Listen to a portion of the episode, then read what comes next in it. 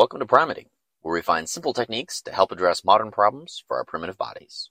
My name is Andrew Pafford, and I'm a health and wellness professional with over a decade of experience helping Olympic level athletes, desk jockeys, and seniors achieving their goals and improving their quality of life. For episode today, we're going to talk about one hot topic that has yet to ever go out of style in the fitness industry, and that is abs. Six pack abs have always been sought after. Doubtful has the phrase, I want a flabby stomach, ever been uttered in seriousness.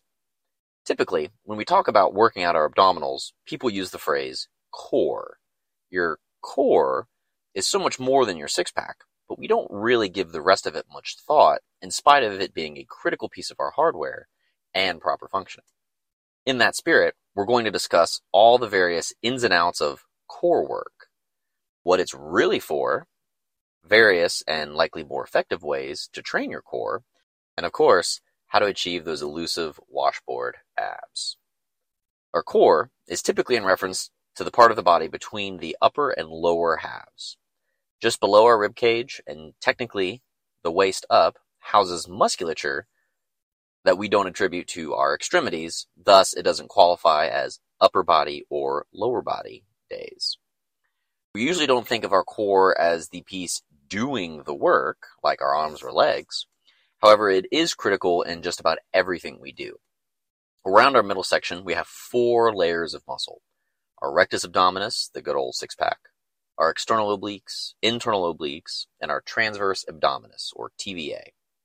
The six pack is in charge of approximately 15 degrees of spinal flexion. Our obliques help create rotation, and our TVA is predominantly used in bracing and breathing. One could also think of this as the body's natural girdle or lifting belt. Now, because we are not Paper Mario, we exist in a 3D world. So when we talk about our core, we aren't only referencing our stomach musculature. We also have to put a lid and bottom on our core as well. Our diaphragm and pelvic floor complete the ensemble. We'll discuss their importance in a moment, but just know that your stomach muscles aren't the only workers when it comes to core work. With the stage set, Let's now discuss some of the core's functioning. Numero uno, we have breathing. Seeing as how the diaphragm is involved, it's impossible to say that breathing and core work are separate. A very obvious way to show the link is diaphragmatic breathing, think chest breathing, and belly breathing. While the different types of breathing serve different purposes, working different parts of your core effectively control different styles of breathing. The next is spinal stabilization. In every sport, stabilizing the spine is not just a means to allow power transference, but it's also critical for safety slash survival. A spinal column that's allowed to shift under load is a great way to slip a disc. Spinal stabilization is typically done through bracing. Bracing, or in medical terminology known as the Valsalva maneuver, is when we fill the quote belly with air then contract the abdominal muscles around it to increase interabdominal pressure. The sensation can be known to everyone because this is the pressure that you feel when you are defecating. Taking a number two, you are using the Valsalva maneuver. The difference is, is that when you brace, you are not contracting your pelvic floor. So the pressure is coaxing everything out the bottom. Now with bracing, the more pressure that is trapped within the belly, the greater the force necessary must be applied to break it. The perfect metaphor is a soda can, or beverage of your choice as long as it's aluminum can. With the can sealed, you could very likely stand on the can and nothing were to happen to it in spite of it being made of very malleable aluminum. Once opened, however, the air and fluid inside the can are allowed to escape. Trying to mount the can at that point would most likely result in it immediately collapsing underfoot. Without the pressure on the inside to help the can to hold its shape, the aluminum sides will buckle easily. This is effectively exactly how our core or trunk muscles work, and why using all of your muscles to brace is essential. Air is trying to get out any way it can, and the harder you squeeze your core muscles, the greater the interabdominal pressure becomes. If one segment is weaker than the rest, say, oh, your pelvic floor, then you can develop unfun conditions like hernias. While there are some congenital conditions that can predispose you to a hernia, Trying to brace intensely while deconditioned or with a muscle asymmetry can lead to injury. While stabilizing the spine is great for power transference in sport, it can also be used to generate power, not just transfer it. In lifting, power generated from the legs is transferred through the core, down the arms, and into the weight being lifted. In other sports, however, such as any that involve throwing, the core not only transfers power, but becomes an active participant in generating more power.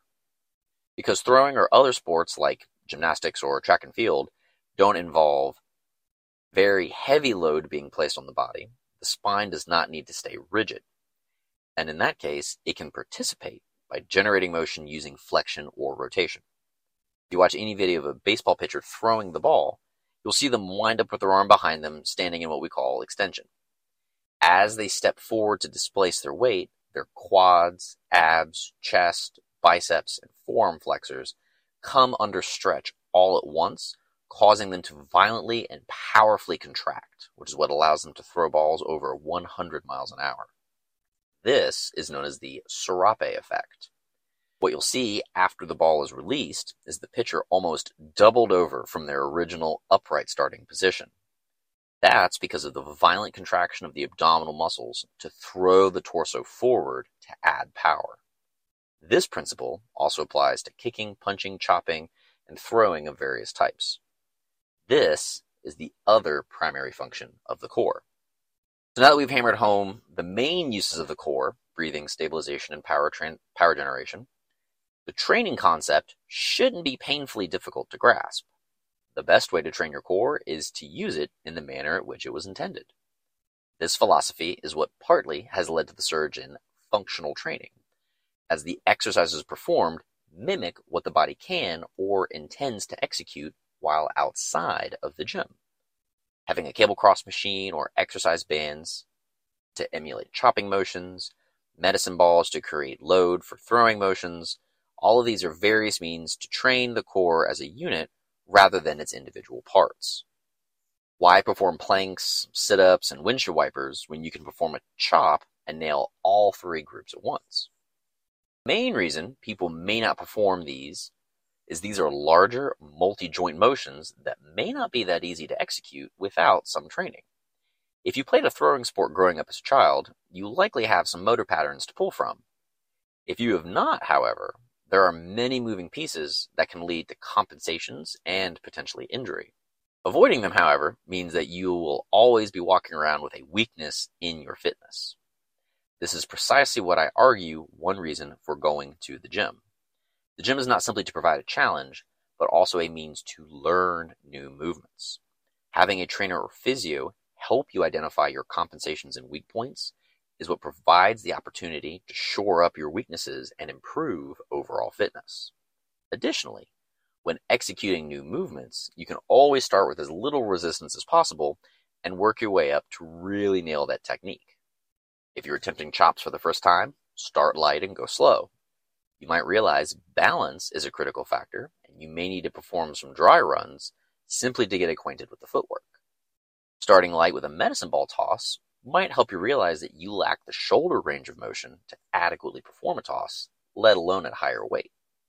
It's for these reasons I'm an advocate of branching out from your typical planks and sit ups and doing something more athletic like throwing and chopping. Another way to frame this is for my more vain audience. Aren't the athletes usually the ones with good looking abs? Well, why do you think they look so good? It's because they actually use their core, not just train it. And of course, they also train the way they use it. They may supplement their training with more isolated movements. You better believe they're also performing more athletic movements to better train for their sport too. So, Quick speed round for movements that I encourage people to look into. Types of chops. High to low, low to high, half kneel, tall kneel, standing. Medicine ball tosses. Bucket toss, log toss, overhead toss, chest passes, stationary, moving, sit-up tosses. Do some interneting and get some ideas. Now that we're approaching the segment of how do I actually get abs, we'll talk a bit more physiology and one big elephant in the room that's likely the bigger culprit. While we discussed some exercise selection, we have to also remember application.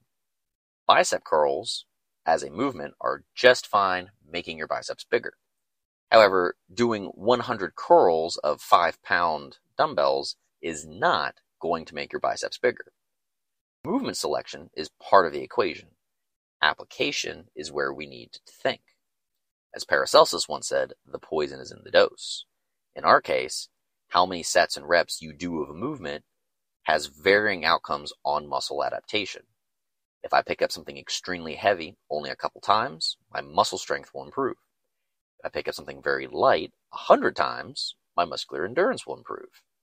If I pick up something respectably heavy around 10 times or so, I will gain a bit of both of endurance and strength, and this is ultimately where hypertrophy lies, or increase in muscle size. If I do 100 sit ups, that's not going to engage in hypertrophy. Same with holding a plank for five minutes. That's just going to help you with endurance. So if you want your abs to stand out, high rep work is likely not going to be your best friend when it comes to ab training. The secret is going to be in intensity. Just like weightlifting, intensity is what is going to cause your muscles to fatigue much faster. The heavier the weight, the greater the intensity, the faster my muscles are going to fatigue lifting it, the fewer reps I'm going to be able to do. So if I can perform a movement a hundred times, it has low intensity. Hypertrophy work is typically done in the realm of fatigue happening between 8 to 12 repetitions. Any more, and you're venturing into the endurance territory. Any less, and you're training strength. So, in regards to our I want to see my abs request, you want your muscles to get bigger. So, how do we make our sit ups more intense so that they fatigue in the 8 to 12 range? One option is exactly what our lifting friends do add weight. Weighted sit-ups are the most rudimentary but effective. The other method is adding speed. Even if I weigh the same, the faster I perform a movement, the more power or more force I'm having to exert to complete my task, and therefore am increasing how intense my muscles are having to engage. Think walking down the street versus sprinting. I can walk there on my own time and never raise my heart rate. If I sprint there, I'll certainly get there faster, but I'll find my heart rate and breathing elevated and legs may be a bit burny. That's because of the increase in intensity. Speed increased the intensity. Adding intensity to your core work is a way to take your six pack training to the next level. Finally, the big elephant in the room. When I hear people say, I want a six pack, what should I do?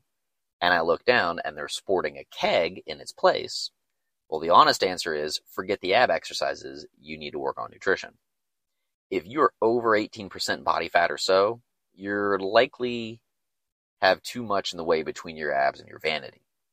Further, it is now widely known that cortisol causes us to store fat at our bellies specifically. If you aren't overweight, yet you feel like you have that stubborn belly fat that won't quite go away, another leg to the equation could very well be stress.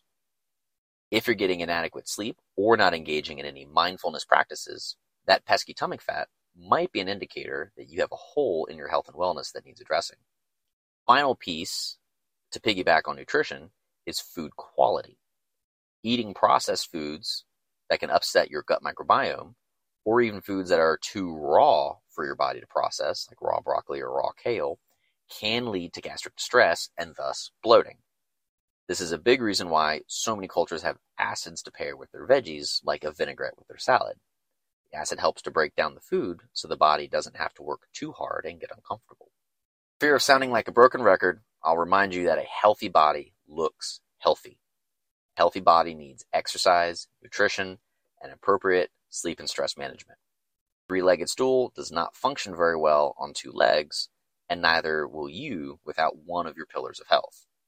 So I entreat you, maybe instead of focusing on the abs, try focusing on improving your overall health. You might be surprised at, aside from the myriad of benefits that come with a healthier lifestyle, how a six pack is usually included as a perk. That's it for us today at Primity. We're always curious to see what you're curious about, so please send us your questions, comments, and feedback to info at primity.org. And as always, Strength comes in many forms, from within and without. So be strong to be useful. Take care and stay strong.